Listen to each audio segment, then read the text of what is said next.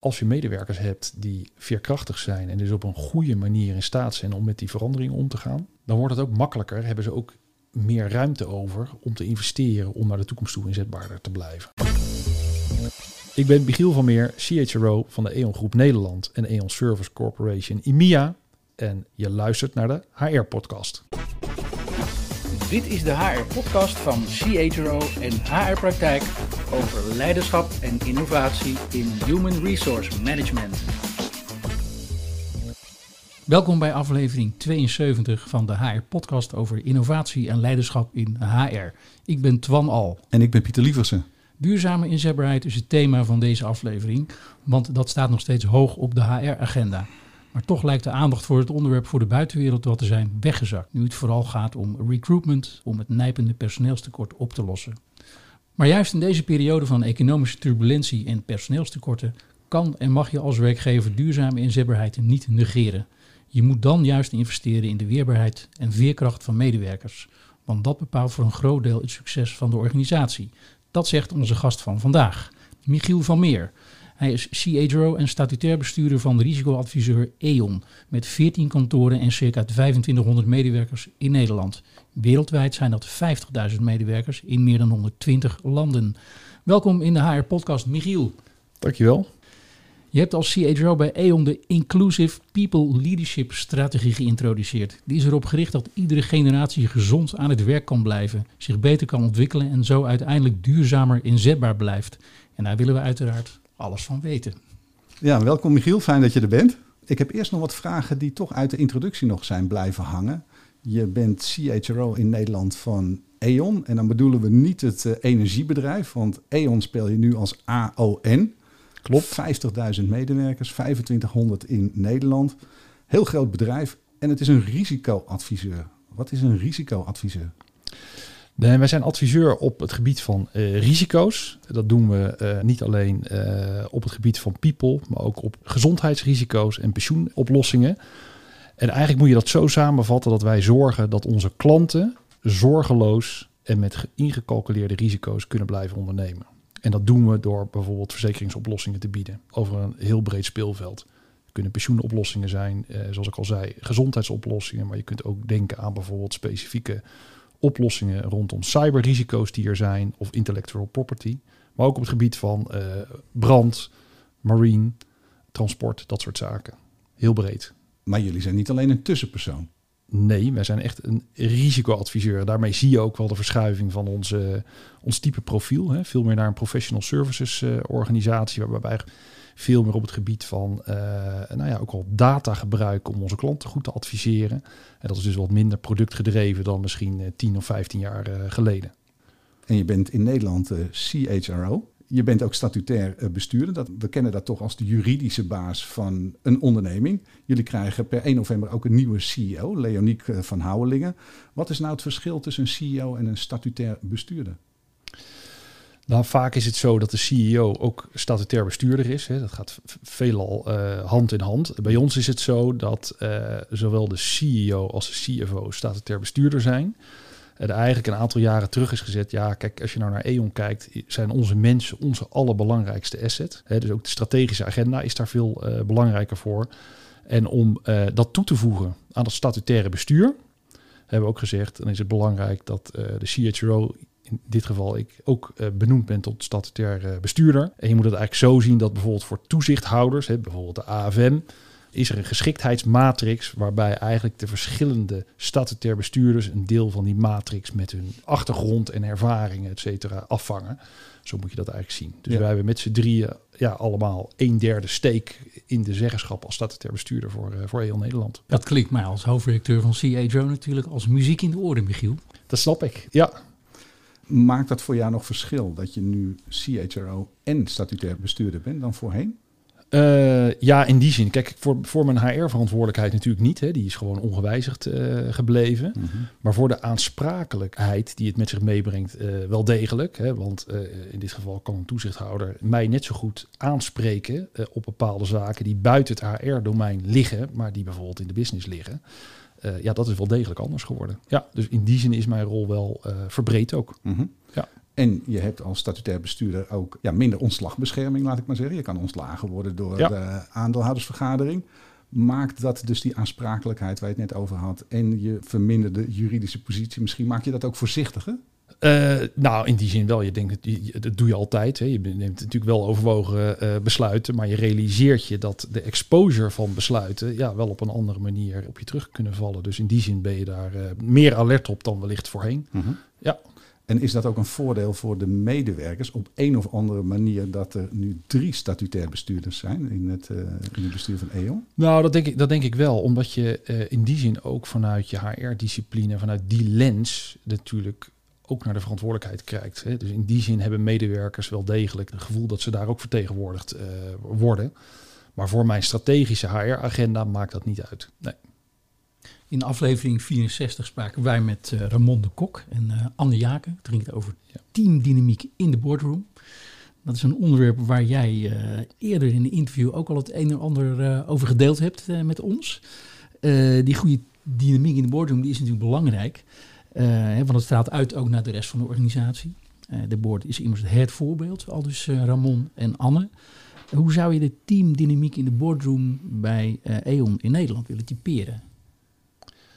Dat is een goede vraag. Eh, vooropgesteld, helemaal eens. Het is een superbelangrijk onderwerp. Daar gaat veel van uit. Als ik dat voor EO moet beschrijven, dan vind ik de dynamiek professioneel, scherp naar elkaar. Ook veilig. Het is heel belangrijk om met elkaar ook in veiligheid eh, de belangrijke dingen te bespreken, zonder dat we dat op de persoon kunnen doen. Hè. Daarvoor draag je ook die verantwoordelijkheid. En is dat belangrijk dat iedereen zichzelf kan zijn. En ook hè, de ideeën en ook wel gewoon het andere geluid kan laten horen. Ik denk dat dat best wel goed gaat. Hebben jullie hier 24-7 contact met elkaar? Nou, niet 24-7, maar wel veelvuldig. Ook buiten de, laten we zeggen, de reguliere kantooruren wordt er echt wel veel eh, met elkaar gesproken, gebeld. Of eh, het zijn de lijntjes kort om eens even wat dingen tegen elkaar aan te houden. Ik denk dat het ook heel gezond is.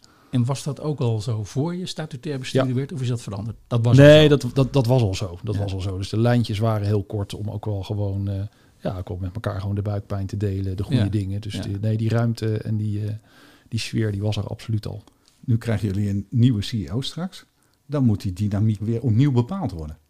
Nee, absoluut. Dat is heel vaak. Hè. Als we natuurlijk teamsamenstellingen eh wijzigen, hè, zeker ook in een board, dan eh, zal zich dat opnieuw moeten, moeten zetten. Maar eh, wij zijn ontzettend blij met de komst van Leoniek. Dus ik heb daar eh, echt alle vertrouwen in. In die rol die jij als, eh, als HR of CHRO in de board had, althans zoals je hem beschreef hè, destijds in, het, in dat eh, interview in, eh, in het magazine, is die rol veranderd? Je vertelde toen dat je toch meer dan de anderen verantwoordelijk voelde voor de dynamiek in de organisatie, of tenminste de dynamiek in de boardroom. Nee, die, die- is er nog steeds. eh, met dien verstande dan met de statutaire verantwoordelijkheid het ook wel eens kan zijn dat je natuurlijk toch gewoon in een directieteam duidelijk moet maken dat sommige dingen toch veranderd moeten worden of hè, eh, eh, met voorrang opgepakt. Omdat we toch gewoon hè, vanuit een compliance perspectief of een ander perspectief eh, wat meer vaart moeten maken. Ja, dat is dan buiten mijn HR-domein. In die zin verandert dan de rol in de board natuurlijk wel.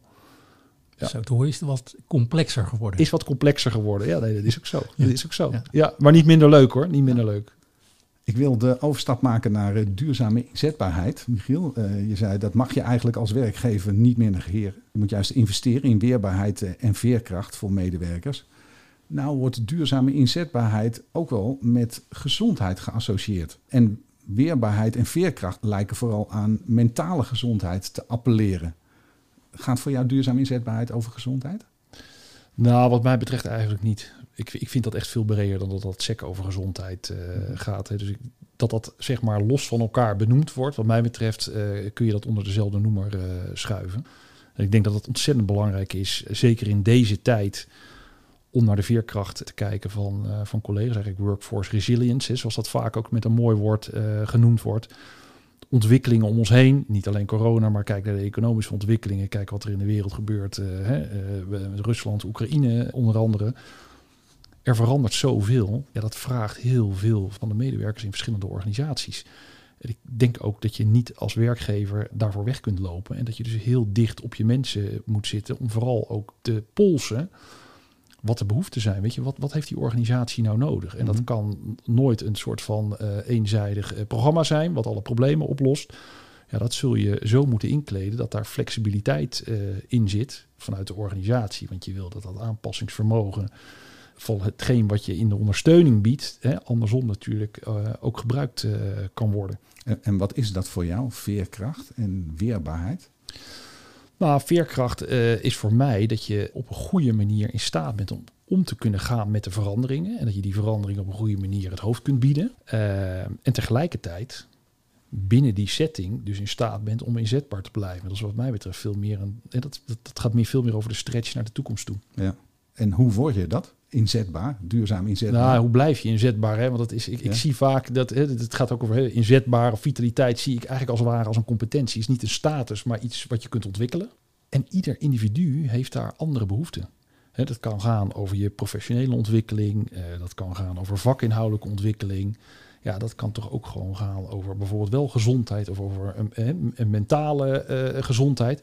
Maar zelfs ook financiële gezondheid. Want onderschat niet, en dan maar een beetje een zijstapje naar wat we natuurlijk nu zien ja, er zijn natuurlijk ook wel veel medewerkers die gewoon zorgen hebben over hun financiële welzijn. Dan is het wel belangrijk om die pijler eigenlijk van inzetbaar blijven en, gezond uh, blijven, om die ook uh, mee te nemen. En hebben jullie daar nu concreet programma's voor? Of wat, wat, ja, wat doen jullie daar? Ja, we doen verschillende. Wat we, wat we gedaan hebben, we hebben eigenlijk gezegd, als je hieraan wil werken, dan hebben we eigenlijk drie, voor ons drie duidelijke thema's die terug moeten komen. Zoals wat onze medewerkers ook in een survey terug hebben gegeven. Dat is één, flexibiliteit. Twee, regie en verantwoordelijkheid. En wat we gezegd hebben, als we dat terugkrijgen, dan moeten we hetgeen wat wij bieden ter ondersteuning, hè, waar collega's gebruik van kunnen maken, eigenlijk voldoen aan die drie kernthema's.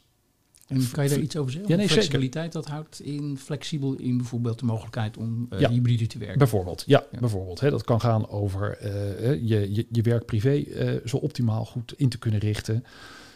Regie gaat ook over regie over je loopbaan. Hè. Waar zitten je behoeften, waar zitten je ontwikkelbehoeften? Maar als ik je die ruimte geef om daar zelf invulling aan te geven en je hoeft niet meer, ik zeg het maar onaardig, vijf vinkjes te halen bij je manager om een bepaalde opleiding uh, te doen, maar je hebt nu een duurzaam inzetbaarheidsbudget wat je zelf kunt, uh, kunt uitgeven, dan verwacht ik ook dat je de verantwoordelijkheid neemt om daaraan te werken en daar tijd in, uh, steekt. En andersom geeft dat hè, ik zeg maar even mij met de pet op als werkgever, de verantwoordelijkheid om te zorgen dat die tooling en die ruimte er ook daadwerkelijk is. Dat als we verwachten dat je flexibel kunt zijn en de regie wil nemen en verantwoordelijk wil zijn, dan moet ik je ook in staat stellen om dat te doen. En betekent dat dat het nu allemaal naadloos op elkaar aansluit? Of uh, hebben jullie nog uh, a way to go, om het zo maar te zeggen? Nou, ik, ik, ik denk dat we echt een goede stap hebben gemaakt. We hebben vorig jaar in uh, juli onze arbeidsvoorwaarden gemoderniseerd. Waar eigenlijk deze drie thema's ook rondom duurzame inzetbaarheid de boventoon voeren. We hebben gezegd, als we dit willen, en we zien ook hè, dat, dat inzetbaar, vitaal blijven ontzettend belangrijk is. Kijk nou naar uh, gewoon, de, de, ik zeg maar even, de, de, wereldbevolking ontwikkelt zich op een bepaalde manier. We worden allemaal een stuk ouder. We vergrijzen enorm. Dus je ziet dat iedereen het toch gezonder en langer vol moet houden. Ik zeg het maar even tot de eindstreep, totdat je met pensioen kunt gaan. Ja, dan zul je wat andere dingen moeten doen met vijf generaties werkzaam op de werkvloer. En vanuit die gedachte hebben we ook gezegd, we gaan die arbeidsvoorwaarden moderniseren. Om te zorgen dat we collega's al naar gelang hun behoeften in hun bepaalde periode in hun leven kunnen ondersteunen. Om dus te zorgen dat je dus die flexibiliteit, dat je inzetbaar kunt blijven, dat je vitaal blijft en met plezier naar je werk kunt gaan. En dat moet dan naadloos op elkaar uh, aansluiten. Nou ja, daar hebben we aardig goede stappen gezet. Daar ben ik echt wel trots op. Maar je schept met de arbeidsvoorwaarden en andere voorzieningen het kader om weerbaar en flexibel te zijn. Je zegt, ik verwacht dan ook van mensen dat ze hun verantwoordelijkheid nemen. Ja. Hoe meet je dat? Dat er vervolgens echt gewerkt wordt aan ja, weerbaarheid? Nou, een aantal dingen. Kijk, je kunt natuurlijk kijken naar uh, de verschillende programma's hè, en de, de deelnamegraad uh, die je daar hebt. Dat zijn mhm. gewoon, ik zeg maar even de platte, de platte metrics. Maar we hebben bijvoorbeeld ook hè, een, een mooi voorbeeld, dat gaat dan wel over gezondheid. Een programma wat zes maanden duurt waar onze collega's echt aan een, echt aan een, ja, een, een duurzame gedragsverandering ten aanzien van hun gezondheid kunnen werken. En bij de een kan dat gaan over voeding, de ander over meer bewegen, dat kan gaan over slapen. Maar het mooie is, dat is een programma wat ook wetenschappelijk onderbouwd is, waarbij wij dus gewoon nulmetingen doen en kunnen zien dat gemiddeld de collega's die door dat programma zijn gegaan, 4,5 week vitaliteitswinst per jaar creëren zijn, minder, zijn dus minder vaak ziek, vallen minder uit, eh, zijn productiever. Dus, dat, is- dus er is wel duidelijk een correlatie tussen die verschillende elementen. Dus dat meten we echt wel eh, duidelijk op. Of die interventies dus ook wat opleveren. Waar Is dat- staat dan die, die 4,5 week voor? Daar ben ik wel benieuwd naar. Want het, dat is niet dat ze 4,5 week minder verzuimen. Gemiddeld en productiever zijn. Dus zorgen dat je dus vitaler naar je werk gaat. Dat het maximale van je, zeg maar, van je arbeidspotentieel in een jaar kunt inzetten. Dus dan meet je ook de productiviteit. Voor een deel wel. Ja, Ja. zit daar onderin. Ja. ja, ja. En zijn weerbare en veerkrachtige mensen, medewerkers, uiteindelijk ook duurzaam inzetbaarheid? Werkt het dat die relatie er automatisch is? Eh, dat, daar ben ik zeker van overtuigd. En waarom? Als je medewerkers hebt die veerkrachtig zijn en dus op een goede manier in staat zijn om met die veranderingen om te gaan, dan wordt het ook makkelijker. Hebben ze ook meer ruimte over om te investeren om naar de toekomst toe inzetbaarder te blijven.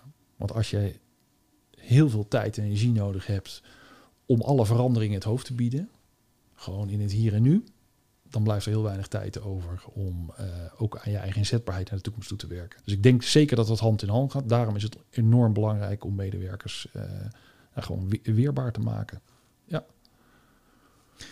Je hebt als, eh, als CHRO bij E.ON de Inclusive People Leadership strategie geïntroduceerd. Dat is om mensen duurzaam inzetbaar te houden.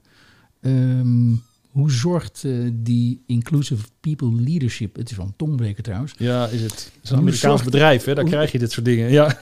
maar ik ben wel benieuwd. Inclusive People gaat over inclusiviteit denk ik. Ja. Ehm, hoe zorgt dat nou voor weerbare en veerkrachtige medewerkers? Ja, je moet, het, je moet het eigenlijk zo zien. We hebben, die, eh, we hebben gezegd om richting te geven aan onze people-agenda en de cultuur en de plek binnen EO waar je, waar je graag wil zijn. Hebben we gezegd, we, gaan, we maken in die Inclusive People Strategy tien pijlers. Hele duidelijke pijlers en die gaan we laden. En eh, die kunnen gaan over vitaliteit, eh, die gaan over engagement, die gaan over eh, diverse teamsamenstelling, die gaan over het hybride werken, die gaan over waarderen en belonen.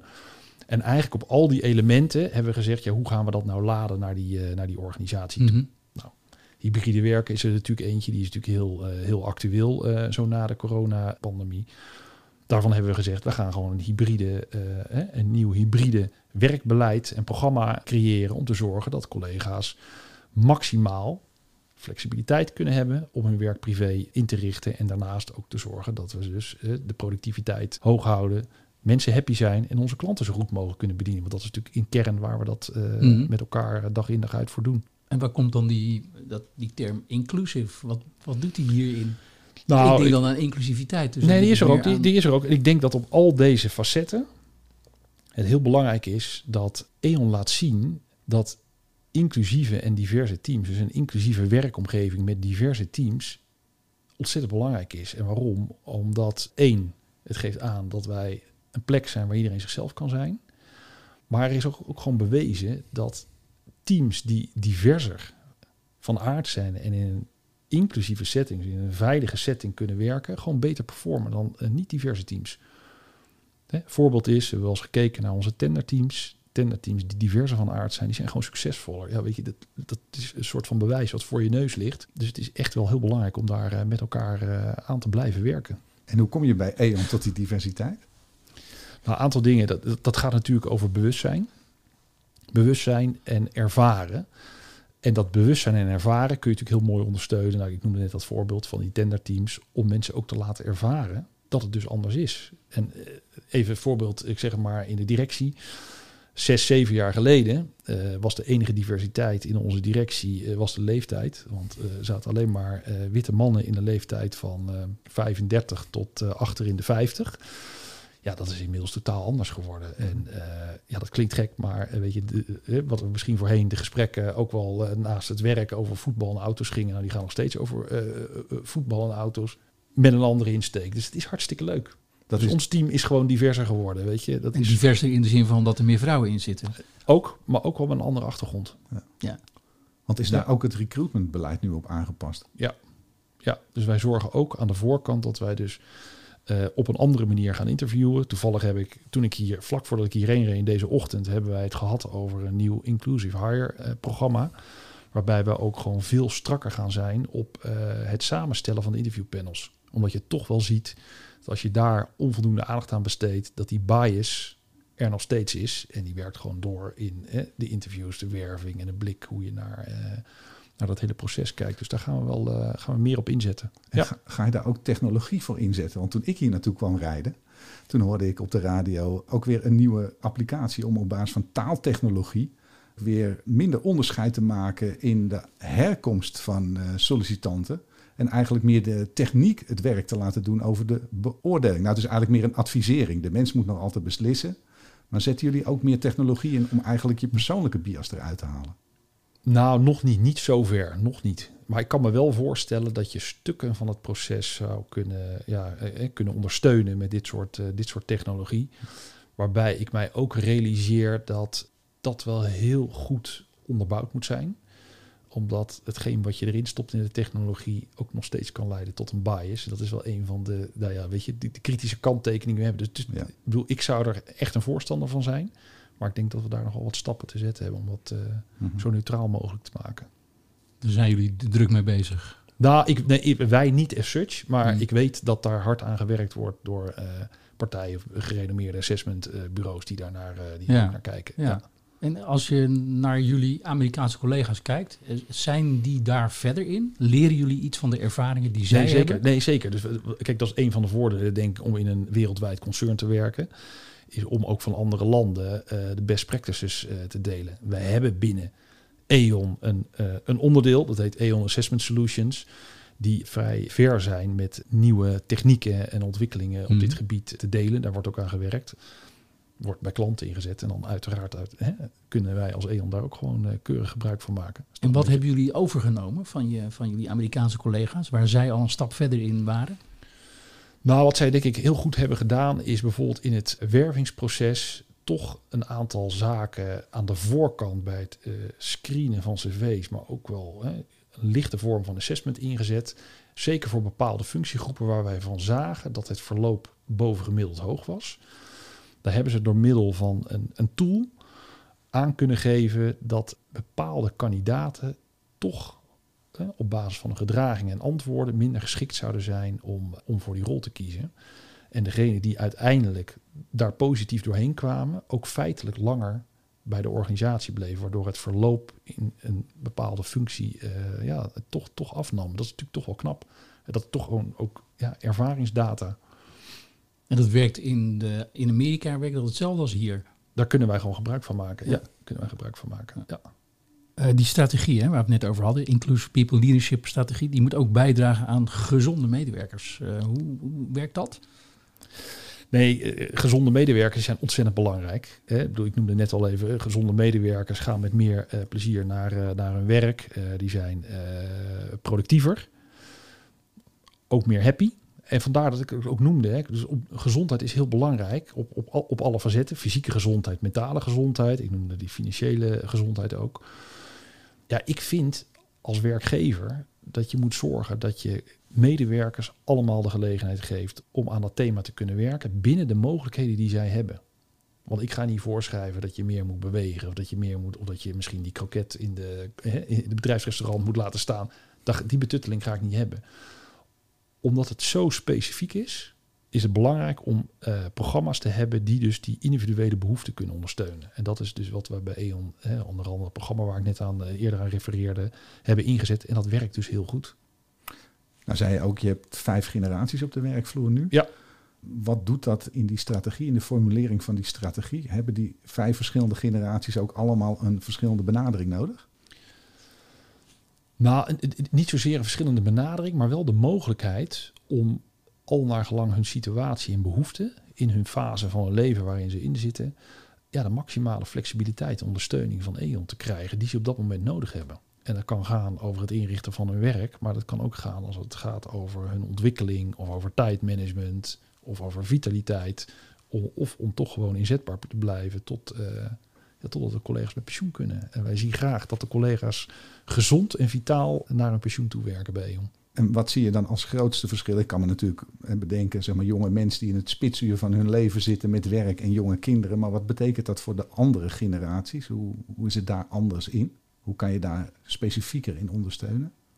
Nou, kijk, niet iedere medewerker kan tot het eind van zijn uh, loopbaan uh, blijven pieken. Dus ik vind het ook heel gezond om in de verschillende generaties ook te praten over, weet je, ik noem dat net al, hoe ga je nou gezond en vitaal met elkaar de eindstreep halen? Dat kan ook betekenen dat we met elkaar moeten kijken naar een andere rol of in een, hè, in een andere samenstelling of toch nog eens naar het takenpakket te kijken om te zorgen dat je dat wel kunt volhouden. En Mhm. misschien moet je een deel van je tijd besteden om uh, jonge mensen op te leiden, of om kennis over te dragen. Dus ik vind het ook wel gezond in deze tijd om met alle generaties daar een open en eerlijk gesprek over te kunnen voeren. Net zo goed hè, het voorbeeld van uh, de mensen in, in met uh, jonge kinderen. Ja, die hebben andere uitdagingen dan als je uh, naar het eind toe werkt. Maar ook, ook, ook de collega's die gewoon toe zijn aan een volgende stap. Dus wat dat betreft denk ik dat je voor iedere generatie de ruimte moet hebben om daar een open en eerlijk, eerlijk gesprek over te voeren. En vooral over de behoeften en waar kun je ondersteunen. En waar kun je dat mooi bij elkaar brengen. En is de nieuw instromende generatie, is dat een, een, een, moeilijker te ondersteunen generatie dan de voorgaande generaties? Ja en nee. Ik, ja, kijk, iedereen weet wat, hè, wat, wat de karakteristieken zijn van de, van de verschillende generaties. En ik, ik, ik denk dat het heel belangrijk is om daar ook daar goed te polsen wat de behoeften zijn. Maar ook daar met elkaar het open gesprek te hebben. Want ik zeg wel eens, uh, parttime werken, heel snel carrière maken, het inkomen snel laten ontwikkelen uh, en een sabbatical hebben en in, naar het buitenland kunnen, noem het maar op. Die ambities zijn hartstikke goed. Die horen bij die generatie. Maar ik vind het ook wel de plicht om ook wel de spiegel voor te houden. En te zeggen, jullie zijn een superbelangrijke generatie voor ieder bedrijf. Maar als je verder wil komen, zul je ook ergens wat water bij de wijn moeten doen. Kijk, en ik vind ook dat je dat gesprek moet voeren. Ja. Ik proef daaruit dat het hier en daar ook een beetje schuurt en klopt. tussen die generaties. Nee, maar dat klopt. En, en, en ik denk dat dat heel gezond is. Want ik denk dat we van alle generaties kun je leren. Ook van deze jonge generatie die veel ambities en ideeën en behoeften hebben. Maar ik vind het ook wel belangrijk dat je daar ook teruggeeft wat er aan de andere kant uh, verwacht wordt. Want Heb ja, je het idee snel... dat die generaties bij jullie op de werkvloer, die vijf, dat die voldoende met elkaar communiceren? Of zijn er wel eens uh, Babylonische spraakverwarringen? Nee, die zijn, die, zijn, die zijn er zeker. Die zijn er zeker. Hè, uh, graag een sabbatical willen of een aanvraag daarvoor doen. En, en, en, hè, en een manager die zegt, ja, dat, uh, ja, nu kan dat niet ja, dat leidt wel eens tot schuring. Maar als dan uh, aan de andere kant het verhaal is, ja, als je in een team van tien uh, vier van dat soort verzoeken uh, hè, gelijktijdig krijgt, ja, dan wordt het wat ingewikkeld om natuurlijk het werk Ja, met elkaar ja. te doen. Dus ja, daar kan dan wel eens schuren. Uh, ik denk ook dat je dat open met elkaar moet bespreken. En dan Ja. kom je daar absoluut uit. Moeten jullie de huidige, de nieuwe generatie eh, opvoeden in een bepaald opzicht? Eh, ja, en ik denk ook dat de, de nieuwe en jonge generatie af en toe eh, de, de oudere generaties ook nog een beetje kunnen opvoeden en kunnen coachen. Dus ik, ik ben er ook van eh, overtuigd dat in de sfeer en dat je weet dat al deze generaties met elkaar samenwerken in een organisatie, ja, dat je ook de goede dingen van elkaar moet overnemen. En dat je elkaar af en toe ook wat feedback moet geven op de dingen waarvan je graag ziet dat ja, collega's zich wat aanpassen of erin ontwikkelen. Ik denk dat dat heel gezond is. Je hebt in een interview gezegd dat eh, duurzame inzetbaarheid een opdracht aan iedere organisatie en ondernemer is. Om alle veranderingen en wijzigingen op te kunnen vangen, moeten medewerkers dus veerkracht ontwikkelen. Welke tips heb jij voor onze luisteraars eh, om hun inspanning hiervoor op een hoger niveau te brengen? En hun workforce ook goed voor te bereiden op de toekomst. Nou, dat begint met het goed in kaart brengen van de behoefte die er is. Onder de medewerkers. Onder de medewerkers. Ik denk dat het ontzettend belangrijk is om daar een goede uitvraag te doen. En Ja. dat kun je doen eh, door middel van een survey, opgevolgd door verschillende klankbordgroepjes waar je bepaalde hè, thema's die naar voren komen nog eens een keer uitdiept. Ik denk dat dat ontzettend belangrijk is, want dat voorkomt dat de initiatieven die je straks gaat ontplooien en gaat implementeren in de organisatie niet leiden tot een mismatch. En waarom zeg ik dat eh, wat stellig? Ook hier geldt heel duidelijk. Uit zo'n survey van die behoeften komen natuurlijk, eh, komt een rode draad, komen een aantal kernthema's. Maar je zal wel heel goed moeten doorgronden of hetgeen wat je straks ontwerpt en implementeert ook feitelijk eh, gaat werken. Hè, om die individuele Mhm. behoeften goed te supporten. Dus mijn tip zou ook zijn om een aantal van die initiatieven gewoon zelf te toetsen. Werkt dit nou? Of werkt dit nou niet? Of, of matcht dit nou bij de behoefte die er, eh, die er is? En bedoel je dan met toetsen uh, ermee eerst mee experimenteren op kleine schaal? Ja, een experiment uh, doen. Hè. Ja. Ik zal je een voorbeeld geven. Wij hebben, dat had niet zozeer met, deze, met duurzaam inzetbare vitaliteit te maken of met veerkracht. Maar met het hybride werken, we hebben dat helemaal uitgewerkt in die coronatijd. En daar was natuurlijk eigenlijk geen organisatie die empirische data had of een draaiboek van hoe zou je dit nou doen. Wat hebben we uh, gedaan? We hebben gezegd, oké, we werken dat beleid uit. Dat hebben we ook uitgevraagd. Eerst met een survey waar de wensen zaten. Hebben we in klankbordgroepen verder uitgediept. Met verschillende groepen, zowel leidinggevende, medewerkers enzovoort. Toen hebben we gezegd, ja, oké, dit beleid is nu helder. Maar we gaan dit toch nog even toetsen. Dus we hebben uiteindelijk twee pilots of twee experimenten gedaan. En bijvoorbeeld gezegd, ja, dat hybride werken zoals we het nu hebben uitgedacht. Dat gaan we toetsen rondom een bepaald klantsegment. Waar allerlei verschillende functies werkzaam zijn om dat klantsegment zo goed mogelijk te bedienen. En dat heeft eigenlijk wel heel goed geholpen, want de uitkomsten daarvan hebben we gebruikt om het nog een beetje uh, bij te schaven. Ja, ja, en ik, ja. dat, dat zou wel mijn oproep zijn. Soms lijken dingen heel evident en logisch om te implementeren, maar geef jezelf de ruimte om het ook te toetsen, zodat je zeker weet wat je implementeert ook gewoon het juiste effect gaat, uh, gaat hebben. Dan heb je nog een derde tip. Tot slot denk ik, uh, evalueer dat ook nog even na een jaar. Ja, te ja. kijken of dat Ja. echt... hè, Dus dan heb, je, dan heb je de cirkel heel rond. Dat lijkt me een logische, een logische derde stap. Ja. Ja. ja.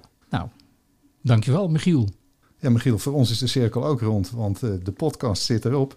Dank dat je onze gast wilde zijn. En ook bedankt voor dit interessante gesprek en deze drie laatste praktische tips.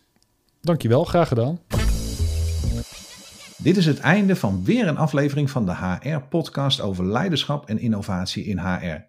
Vind je dit een leuke podcast? Geef dan je 5-sterren review in Apple Podcast of Spotify. Heb je suggesties voor gasten voor een volgende aflevering? Stuur dan een mail naar redactie.hrpodcast.nl. Bedankt voor het luisteren en tot de volgende HR-podcast.